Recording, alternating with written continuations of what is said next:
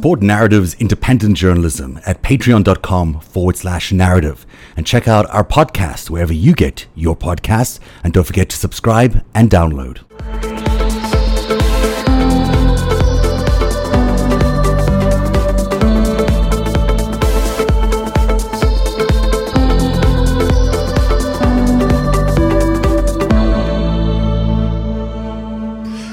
Speaking of uh, the Honorable Amy Coney Barrett, let's take a listen to some of the positions she uh, outlined. Judges can't just wake up one day and say, I have an agenda, I like guns, I hate guns, I like abortion, I hate abortion, and walk in like a, a royal queen and impose you know, their will on the world. You have to wait for cases and controversies, which is the language of the Constitution, to wind their way through the process. Senator, I completely understand why you are asking the question, but again, I can't pre-commit or say yes i'm going in with some agenda because i'm not. I don't have any agenda. I have no agenda to try to overrule casey. Um, i have an agenda to stick to the rule of law and decide cases as they come. On something that is really a major cause with major effect on over half of the population of this country who are women after all it's it's distressing not to get a straight answer. Barrett would also now comment on whether she agreed with the late conservative justice, Antonin Scalia, that the 2015 Supreme Court ruling legalizing gay marriage nationwide was wrongly decided. Senator Feinstein, as I said to Senator Graham at the outset, if I were confirmed, you would be getting Justice Barrett, not Justice Scalia. So I don't think that anybody should assume that just because Justice Scalia decided a decision a certain way, that I would too. On the topic of the Affordable Care Act, Barrett declined to say whether she would recuse herself, if confirmed, from considering an upcoming case in which President Trump and Republican led states are seeking to invalidate Obamacare. So that's not a question that I could answer in the abstract. So if- or from any case that may arise if there is a legal dispute over the outcome of the November presidential election. Absolutely not. So she's very much in line with what uh, what your you know your grassroots campaign there run by the Kochs that uh, and the Christian um, the Council of National Policy. She's very much in line with what they're propose what they're proposing in terms of policies. Absolutely. Absolutely. In terms of policy, she, I mean, she's not expressing it uh, there, but if you look at her history uh, and look at testimony that she's given before, um, then it's she's definitely in line with it. It would be a lot nice to look at the cases that she's tried, but she hasn't tried any cases. Mm-hmm. I spent a little time this week talking to someone who is a member of uh, the People of Praise sect, which is really a cult. You know, it can't be described as anything else, um, where women are just, uh, you know, the norm of it. The, the aim of it is really to subjugate women. And she is, at least formally, a member of this cult. She's a person who has spent um, a long time being part of the leadership of this cult. And that's why, where she comes from, South Bend, Indiana, um, is, is sort of the, one of the big bases of this particular sect of, of Catholicism. Now, it is Catholicism, but it's an extreme form of Catholicism. And uh, people of praise have not confirmed that she was a part of it, but people in the group say she definitely was, and that her and her uh, husband were were there for a long period of time, even as early as when the group founded um, in in the early seventies. So we're talking about someone who is when you talk to people in this in this particular sector, this particular group, you realize that they are not just fundamentalists. I mean, they are um, women. There's not even a right the right to to declare rape within marriage. That is not acceptable within their world. Um, so never mind contraception or other things. It's legal to rape within their marriages. Um, you know, it's a it's an incredibly uh, predator driven kind of environment, and it seems that this is where she comes from. She may not even be in control of her own. Um, what she does every day because she has to obey her husband. That's one of the very rules um, of this particular sect. So we're not talking about someone who's just a Catholic. We're talking about someone who's, a, who's an extremist in terms of their points of view. They're often called Dominionist Catholics, uh, and certainly Steve Bannon is a Dominionist Catholic. Uh, the easy way to think about it is just think of them as Dan Brown Catholics. Mm. Which means what to, to uninitiated? What, what do you mean by that?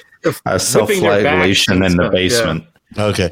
Well, I mean, you know, isn't Leonard Leo and the whole crowd that put this stuff together aren't that, you know, these are the Leonard Leo is the part of this grouping that vets all the judges that uh, uh, that Trump puts forward, part of the Federalist Society.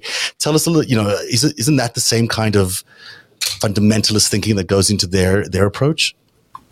Um, I think I think it can be. Um, you know, one of the things I think I suddenly realized, and I'm not dodging your question, but um, uh, one of the things I realized I need to be really clear about is that People You May Know is not an anti-religious film, mm-hmm. Um, nor is it an anti-Republican film. It's a it's a film about the way that your personal mental health data and your personal health data is being used to target you in order to try to flip you and flip your friends for a different kind of politics. Um, one of the, the, examples that I use is um, I've, I've talked about this uh, to someone who then said to me, Oh man, do you know that totally explains my aunt Edna? Um, ever since she's had that hip surgery and she's been on those painkillers, um, she got involved with this group online and getting involved with this cult online. And now suddenly she's a Donald Trump Republican.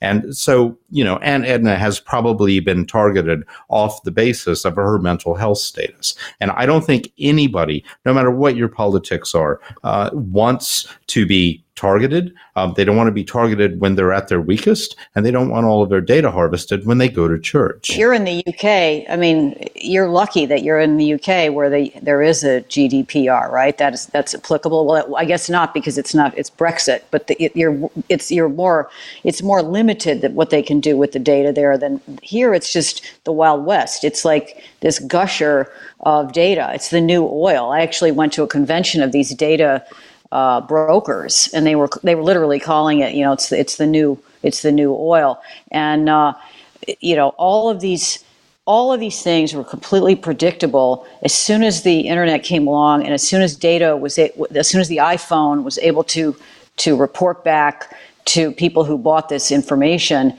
every single thing that we do buy sell where we walk what cars we buy and so on it's all it's, it was all predictable. And in this country, we will not get regulation of it because it is deemed to be useful for commerce, for greasing commerce, right? So this, you know, that's that's different from what they're doing in Europe. But can I just say something about Amy Amy Coney Barrett for a quick mm-hmm. second? Because I, please do. I, I, I take a I take a slightly different point of view on this. I think the people of praise, how much different is it than Opus Dei? How many of those male judges have been Opus Dei connected? I'm pretty sure that Scalia was. Um, mm-hmm. And in, in my view, the Roe the Roe issue is really they don't want to get rid of that because it is such a wonderful organizing tool for them. Her job is really just to maintain to, to, to to issue rulings that maintain power for the powerful against the powerless. There, she's going to be ruling on all sorts of cases that you and I and nobody is talking about right now that have to do with things like um, forced arbitration. And, you know, of course, the ACA is, is, a, is a good example of that. But that's her role. And I'm not sure that they're, they're going to take, and, and if they, once they once they solve that for their constituents, how are they going to maintain that? How are they going to get those people to come out and vote? You know, this is this is why they had to pack it the, because it's for the kochs. It's not just for it's not for these religious groups. It's for the kochs and it's for the moneyed classes to keep power against the powerless.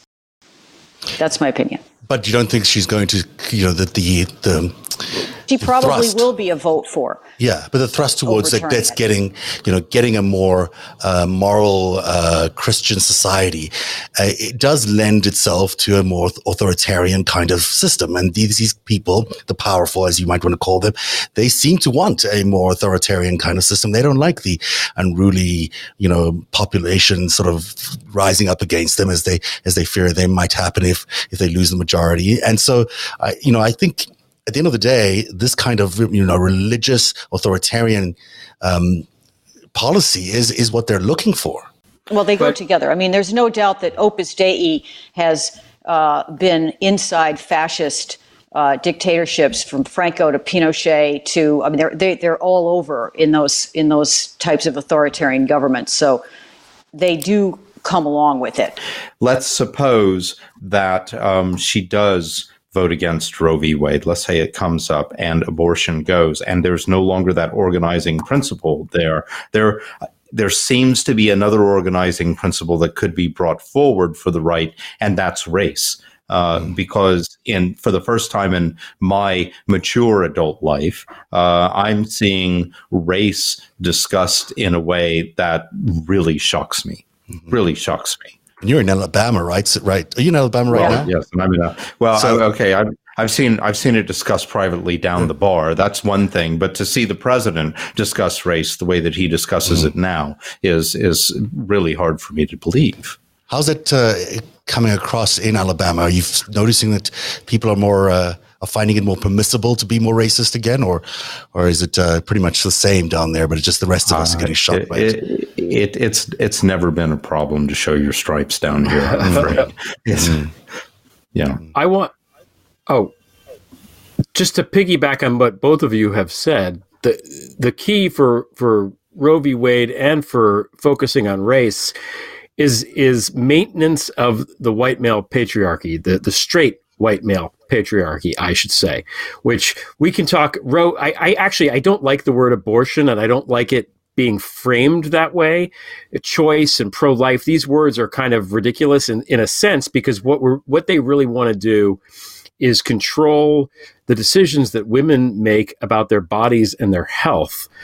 Many, many, if not most uh, decisions to terminate pregnancy are done because the pregnancy isn't viable, because the woman is uh, going to die if, if something could happen. There's lots of really key medical reasons why these things happen, but the only example that they tend to show you is, you know, the 16 year old kid who is uh, nine months pregnant and wants to, even though that never happens, they, they can mythologize this, this baby killer kind of thing. And that's simply not how it fucking works. What they want to do is control women and they want to control uh, the gay and lesbian community and they want to control people of color. And why? Because they want to preserve straight white male uh, rule or, or, patriarchy or privilege over society. That's what this group seems to me to be, and that's what this Amy, whatever her name is, uh, seems to be uh, an mm-hmm. agent of, mm-hmm. um, which is you know the, the most effective form of, of it, it, it. reminds me of when of when they put Clarence Thomas in there well, he's black. We can put Clarence. We'll give them Clarence Thomas. You know, let's find the one black man who who is a, who stands against everything that that that he should, and put him on the Supreme Court just to stick it mm-hmm. to the mm-hmm. black community. It's the same thing with her. It's the same damn thing, and and that's where we are again. Yeah, um, she's certainly no RBG. The, the, Trump, the Trump election was first and foremost a kick in the face to women. That's what I always yes. say because it was before we forgot all about that because afterwards came the Nazis and and the the ins- intense and insane corruption and all of the other things. But it was it was that, and he apparently saved her for Ruth uh, Bader Ginsburg's spot. She has she had been proposed before. And I, I think that he was waiting for her to be the replacement for the woman. It, and it's it's just such a grave insult to uh, to the yeah. legacy. And that's the point, really, mm. right? I mean, mm. it's it's all about uh, insulting and and, um, and and you know slapping in the face, and making those points. But um, yeah, she's um, she's terrifying. She's, you know, the orig- originalism is you know her her mantra. That's how they get away with it. And you just don't, I just don't understand how those senators can sit there and listen to that and not say, well, you know, you're, do, do you not think that the founders' uh, opinions on these things would have evolved with air travel and antibiotics and no slavery? I mean, how can you how can you not take those things into account and assume that those people would not have have evolved along with our society. If she How was an originalist, she would withdraw. They don't want a woman on the court. The, the founding fathers didn't even give women the right to vote. Go, go home, Amy. And how would how would an originalist rule on an issue of of race equality? Mm, that's a good question. Because it's not really determined. You know, um, originally when we started out, the, the this was not an equal country. This was a country where no. you had slave owners, so um, and slaves. The the thing that the this woman from the sect that I spoke to this week kept underlining to me is that the uh, Amy Coney Barrett is really a, a handmaid to these um, these the these white oppressive Catholic males, and that she was there supporting their decisions and and uh, carrying them out within this community because she was part of that leadership structure, you know, and that leads you down to to that incredible uh, book and series. And uh, you know, are we entering a period where we're that terrified of of what might be next, even beyond a Biden administration, that we could still see this um, this story of the Handmaiden Tale uh, just still be part of our of our fear as we proceed in in, in American history? Zev, just real quick. I don't. Mm. I, I, want everybody else to talk, but yeah. as someone who grew up Catholic, whose family is Catholic, mm-hmm. who actually was a confirmed Catholic and who went to Catholic college and was taught by Jesuits, this woman is not Catholic in any way that I've ever mm. interpreted it. So mm. let, let's be careful with how we use the word Catholic Absolutely. on behalf of all the Catholics mm. in my life. She is not an example of a good Catholic. Period. None of these Opus Dei people are. Um, the, the, the Father McCloskey people, the, that their little crew in D.C., uh, Bill Barr and these guys. These are not uh, you know, good examples uh, uh, of true Catholicism as I've ever known it. So yeah, it's the first time I discovered the term charis- charismatic Catholicism, which is the first time I'd, I'd, heard about it. But that all comes down from uh, that sort of is the encapsulates who these people are, and its base seems to be in Indiana, where we find uh, who Mike Pence and we find Pete Buttigieg, and we find now Amy Coney Barrett, and who never thought heard of these places, of this place before, but suddenly here it is, uh, a big center of, of policy making for us. Um, I want to play a little bit of Sheldon uh, uh, Whitehouse. Did you guys see his his presentation mm-hmm. this week? Because I thought he was really interesting, and it might be an interesting way to put this all together. Because you've got this, you know, some funding going all the way down to the grassroots level, as Charles has spoken about in his in his uh, movie and as, as expressed today. You've also got the same kind of funding going to the Council of National Policy, which is sort of a more organizing level. You've got the same funding going to getting people like uh, Amy Coney Barrett um, nominated to the Supreme Court. And uh, he did a pretty effective uh, uh, d- demonstration this week of how it all comes together. So let's take a listen to him from the hearings this week. The Washington Post wrote a big expose about this, and that made Leonard Leo a little hot, a little bit like a burned agent. So he had to jump out, and he went off to go and do anonymously funded voter suppression work. Guess who jumped in to take over the selection process in this case? For Judge Barrett.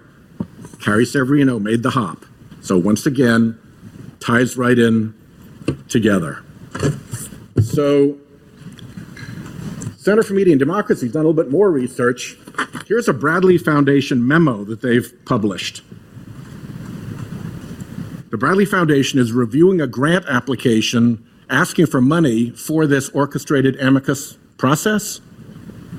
And what do they say in the staff recommendation? It is important to orchestrate, their word, not mine, important to orchestrate high caliber amicus efforts uh, before the court. They also note that Bradley has done previous philanthropic investments in the actual underlying legal actions.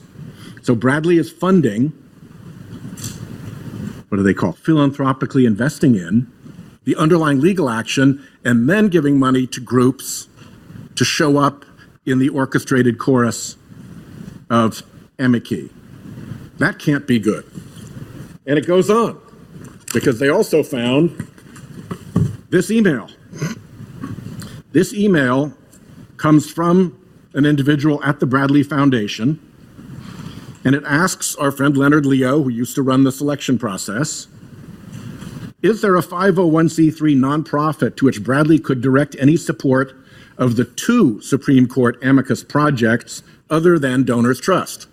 I don't know why they wanted to avoid the reliable identity scrubber Donors Trust, but for some reason they did.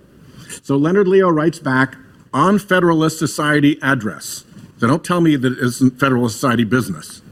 On Federalist Society, uh, on his address, he writes back, yes, send it to the Judicial Education Project, which could take and allocate the money. And guess who works for the Judicial Education Project, Carrie Severino, who also helped select this nominee running the Trump Federalist Society selection process. So the connections abound. In the Washington Post article, they point out that the Judicial Crisis Network's office is on the same hallway in the same building as the Federalist Society, and that when they sent their reporter to talk to somebody at the Judicial Crisis Network, somebody from the Federalist Society came down to let them up. This more and more looks like it's not three schemes, but it's one scheme with the same funders selecting judges, funding campaigns for the judges, and then showing up in court in these orchestrated amicus flotillas to tell the judges what to do. So that seems um, frightening as well, because now you've got this overarching sort of lobbying group that selects judges, picks the cases, and then fights the cases, brings the cases to the courts themselves. And then you've got this, you know, the extension of all these other uh, funding schemes that we've spoken about on the show today. Um, I mean, to me, that's terrifying. One of the things that uh, we're going to release this week when we release videos from the Council for National mm-hmm. Policy is the uh, ex-head of the RN's, uh, RNC fundraising um, giving a speech at the Council for National Policy about how 501c3 groups, that's non profits can funnel money through 501c4s so that they can use their funds to support political causes. Mm. What a scheme, eh? Unbelievable the the idea that there is one sort of outfit behind all of this is is not really inaccurate. I mean, and, and, your your observation that the founders were white males and that nobody else had any power, uh, you know, really the people behind this would like to go back to as close to that as they can get, and they've been operate they've been directly working for it for a long time, not just in the last four years, but for years. You read the read Jane Mayer's Dark Money. Read uh, Zach uh, Zachary uh, blanking on his name. Uh, it's a terrific book called The Great Suppression, just about how they've been working on suppressing the vote of the poor and the brown for decades. It's it's not something new, and this is kind of the the apogee of their mm-hmm. movement right now with Trump in power. And, and, and, it's not an accident that, that it is happening now either because they're in demographic decline so drastically that they can see themselves losing power within. I mean, the evangelicals statistically are going to lose their voting power. They're already outsized power to their to their numbers. They're going to lose that power by 2024 the white evangelical Christian power in this country will no longer have the outsized uh, percentage of the vote because they just have lost by attrition all of their young people. Young people don't care about uh, gay marriage. They may care about abortion, but they don't care about gay marriage anywhere. And this is the reason for the urgency from the Council for National Policy. Mm-hmm. To, they were trying to rewrite the Constitution by 2020 before they no longer had that voting power. They can still do it. There's still those years there. They're a dying cult. Hmm. And that's and they're fighting for their lives. Yeah, that's yeah, what makes them dangerous. Like the, what are they? The Shakers? They just die out, and then there's nobody left to replace them. Um, you know, boo hoo. When Texas turns blue, we'll never hear from these people again. Well, bye bye. Let's let's hope that happens because uh, you know I don't think they're giving up anytime soon. And I think that the fascinating and also very disturbing piece of, the, of watching a documentary is that you know they they they consider Donald Trump obviously a very big success, and they're not going to stop with the fact that he may not be in power. You know, come November or January, um, they'll they'll seek out their next candidate and they'll they'll and their candidates across every uh, political office in America until they're until they're able to achieve that goal of a constitutional convention. They've been or, grooming Mike Pence for nearly twenty years. Mm-hmm. Or sorry, but they don't. They won't have. Or they can just fuck off and die out anymore. I, yeah, but they're you not know? dying. I mean, they're not going to die they're without exposed. a fight. They're not going to die without a fight. I don't think. I think it'll be very hard to uh, to see the the right wing Republican Party or the part of the parts of the Republican Party that just to give up now that they're going to lose. We'll see. We'll see. So, Maybe. Okay, wait. But, but the amount of damage that they're doing in the meantime is unbelievable. I mean, looking at this from a European perspective, because I've lived there for 25 years, my one of my main concerns is that we need to get America backing NATO again. Mm-hmm. Yeah, Well, oh, so that's, talking about that's a- critical. Certainly do, especially if uh, Donald Trump gets real, you know, gets into a second term. There's no doubt in anyone's mind that he's going to try back away from NATO. That's his, that's one of his key policy uh, concerns in the next term. Um, go ahead.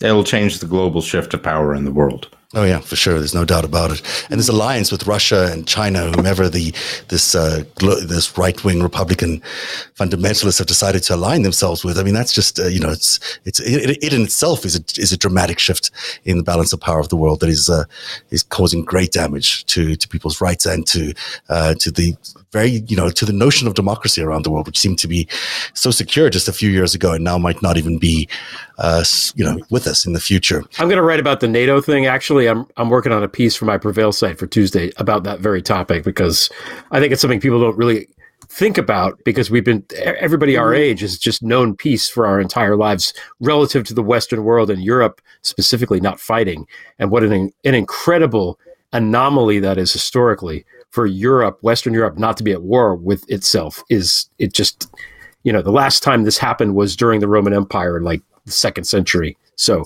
you know we- we should enjoy this and make it and make it last. My Love last thought is um, going back to Mike Pence. If Mike Pence does whatever his wife says. And Amy Barrett does whatever her husband says. If the four of them are in a room, like, what is that like? If they go out to dinner, like, who orders for whom? I don't know. How does this work?